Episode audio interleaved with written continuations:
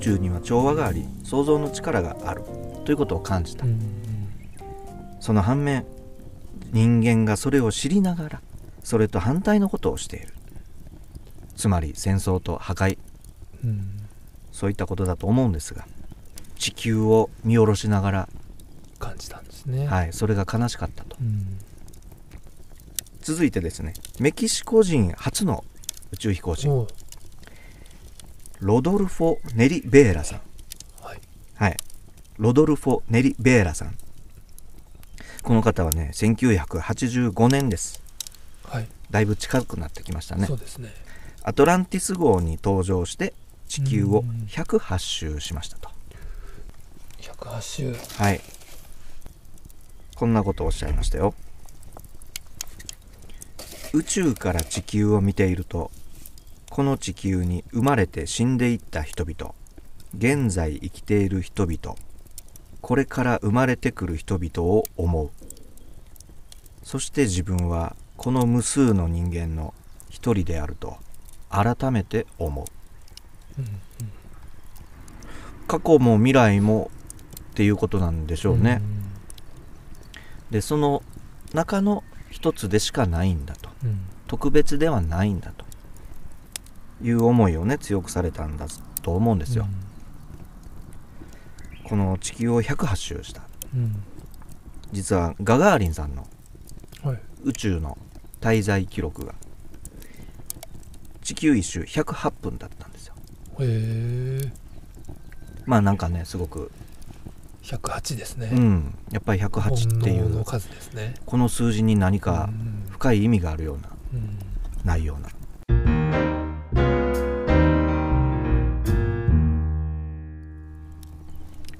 続いて日本人の宇宙飛行士さん。はい。ご紹介しますよ、はい。土井隆夫さん。1997年。スペシャルシャトルコロンビア号に登場して日本人初の船外活動うん。を成功したと。いうことなんですね。スペースシャトルに乗っている私たちにとってふるさとといえば地球しかありませんアメリカも日本もウクライナもインドもそれらの国がどこにあるかは見えなくともこの地球が私たちのふるさとなんです。いいですね。いいいいないいこと言うな、僕これね思ったのがなぜここにウクライナが入ってるんだろうかとうん。思ったんですよ、うん。アメリカも日本もウクライナもインドも。うん。まあ日本はわかる。でアメリカもわかる。インドもわかる。インド目立つしね。なぜここでウクライナうん。うんアフリカでもよかったんじゃないうんやっぱりしかし世界ウクライナ内陸じゃないですか、うんそうですね。インドとかみたいにこうね。分かりやすい。うんだからアフリカ大陸とかでもよかったのに何かねなんでやろうって。うん今ねこのウクライナが大変なことになってるんで、ね。なんとなくね気になりましたね。うこの土井さんはですね2回宇宙に行ってるんですけども天文家としても実は非常にこう有名なあ実績のある方でね、超新星をね2回発見してるんですよでね日本天文学会の天文発見賞をお2度受賞されてる発見するんですよね、うん。すごい。もう宇宙飛行士の人ってみんなこう多芸というかね。うん、いろんなことできますよね。うん。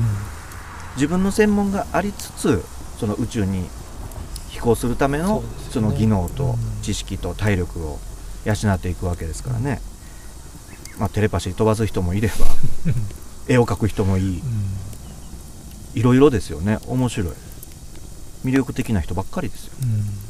そんな宇宙空間に出るとねうん。やっぱりもう理屈じゃないということがうん。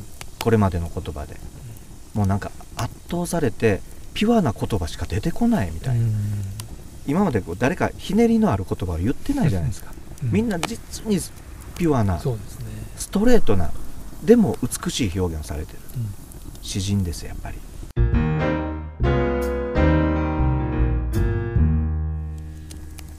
お待たせしました。はい。毛利さんです。毛利守さんです。理屈ではない何かを感じる宇宙、うん、ということでご紹介していきたいと思うんですが、はい、まあ毛利さんエンデバー号ですね、はい、スペースシャトルエンデバー号に登場して8日間宇宙に滞在しました。1992年のことです。僕もこの方はねあの言う言葉が面白いなっていつも思ってうん注目してたんですけど僕はこの人の一番好きな言葉があって宇宙からは国境線は見えなかった。うん。実にシンプルなうん。素晴らしいですね。ね。この言葉最高です。この言葉一つでもなんか全てをこううん包み込むような言葉じゃないですか。本当にねプーチンに聞かせてやりたいですよ。あのなっつって毛利さん知ってるかっつって俺たちの毛利さんがなって言ってやりたいぐらいですけど。うん毛利さんあの科学者なのではい。顕微鏡を覗く人なんですよね。はい。だからミクロの世界うん。を見る。それを念頭にこの言葉があります。うん。顕微鏡を覗いていた細胞の表面とふと見上げた地球の表面。ミクロン単位と数千キロメートル単位で全然違っているのだが両者はつながっているそれぞれが息づき生命の何かを発している。そんなことを直感した。うんということなんですよ、うんうん。うん、ミクロとマクロの世界ではあるけども一緒じゃないかと。これはねすごく僕なんかよくわかるというか宇宙はほら太陽の周りを回っている。はいでも人間の細胞の中にもその動きがうん。ある。うんやっぱそのつながってるんだ。シンプルに言うとそういうことなのかなと。うん。宇宙からは国境線は見えなかった。僕はやっぱこの言葉がこの人を表してると思います。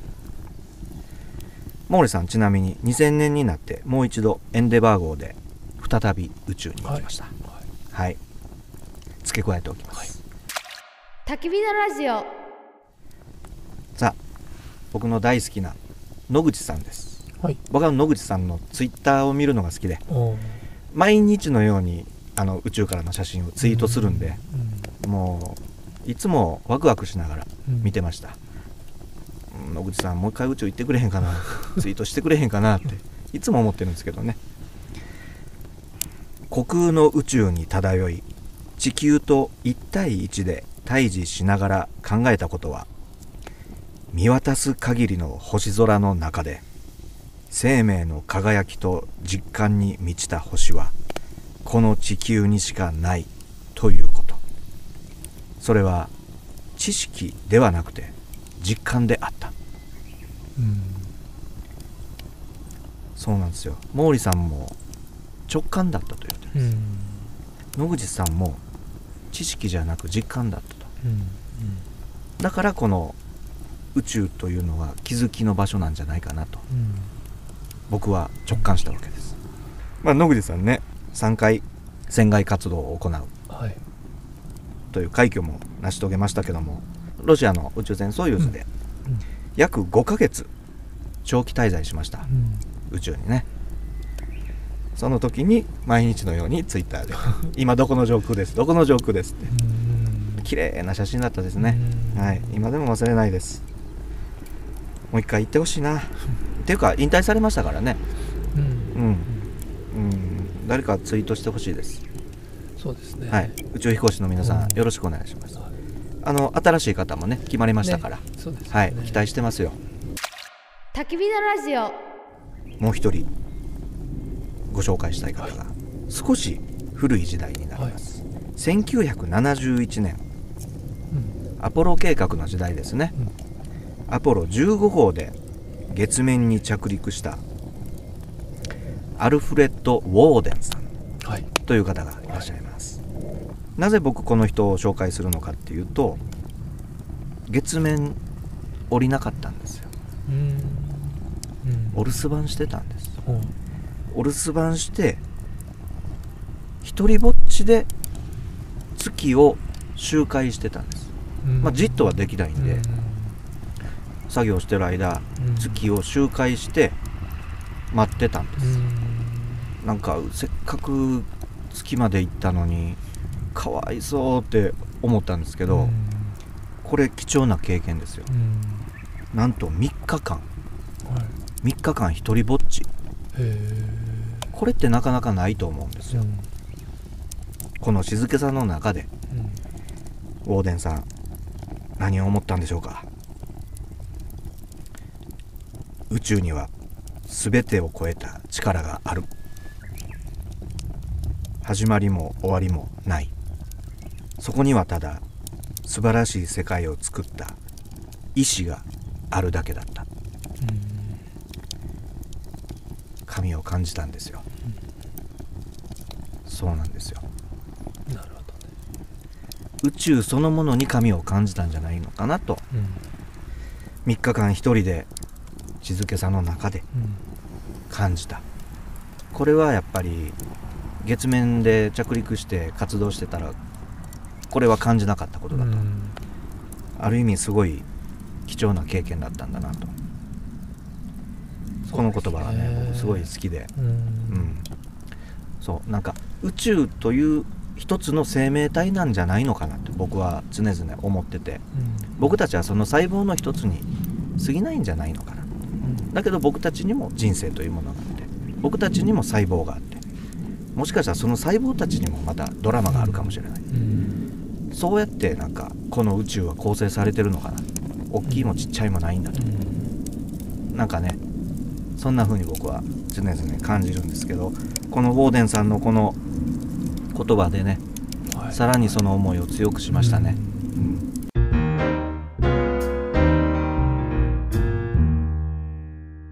ちょっといっぱい紹介しましたけどねどの人も本当に綺麗なうん言葉だなとうん思うんですけどもその中で僕飛び抜けて好きなはい。言葉があります。え。これを最後に紹介したい。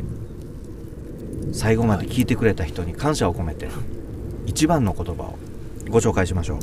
えお願いしまサウジアラビアすはい。初の宇宙飛行士うんサルマン王子。うん。スルタン・ビン・サルマン王子。はい。まあちょっと読み方間違えてるかもしれないです。彼の言葉がうん。素晴らしい最初の1日か2日はみんなが自分の国を指していた。うん。3日目4日目はそれぞれ自分の大陸を指した。うん。5日目には私たちの念頭にはたった一つの地球しかなかった。これこれ。わかりやすい。うん。まずみんなそれぞれ自分の国を探してた、うん。それが大陸を見るようになった。うん。そして最後にはそんなんじゃなくうん。地球を見てた。なるほど。僕はこれはこの言葉はダメでしたね。僕はもうあの 泣きそうになりましたこれ。うわーっと思って、うん。そうそうやんねってもっとこの言葉をねサルマン王子の言葉だけじゃないんですけど、うん。このやっぱり地球を俯瞰で見た人の言葉っていうのはやっぱりうん。パワーがある、うん。これをねもっともっといろんな人に聞いて感じてほしいなと。うん。そういう思いでね今回こんな言葉を紹介させていただきました。いい話でしたねうん本当にね、うん。宇宙飛行士の言葉というのはやっぱり作ってないうん。もうほんまにまあ多分ね現その精神的にもというか、うん。結構こうギリギリのところでやってるっていうのもあるんでしょうけどね。その時に見たその地球の姿っていうのがやっぱり、空気もないうん。音もない闇しかない、まあ、もちろん星綺麗なんでしょうけどもね。ね太陽もギラギラしてるんじゃなくて太陽も一つの星としてうん。光ってるわけで、でも何よりも地球がドカーンとうん。でそこに生物たちがいて人々がいてなんてことを考えた時にねねうん。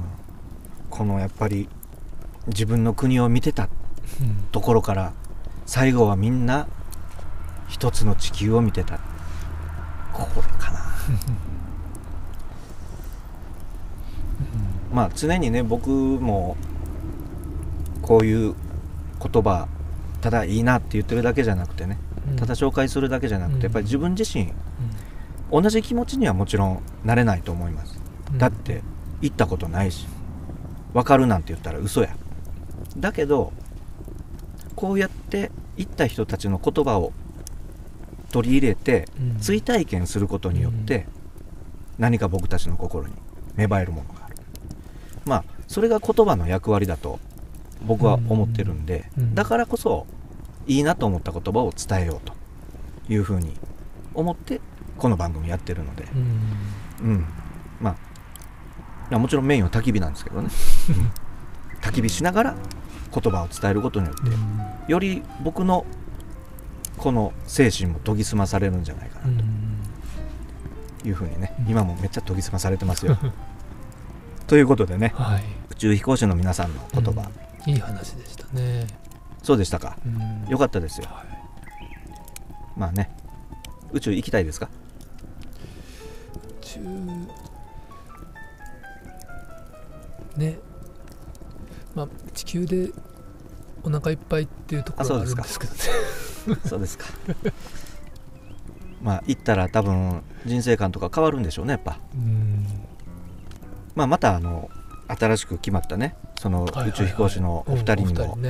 ぜひ月面着陸うん。日本人初のですね、まあ、果たしてもらってね。うんうん。どんな言葉を僕たちに伝えてくれるんだろうか、それを楽しみにしたいなと。ね。応援したいなと。は頑張れ JAXA 頑張れ H3 ロケット。いうん。待ってるぞ。以上。それでは皆さんごきげんよさようなら。うさよなら。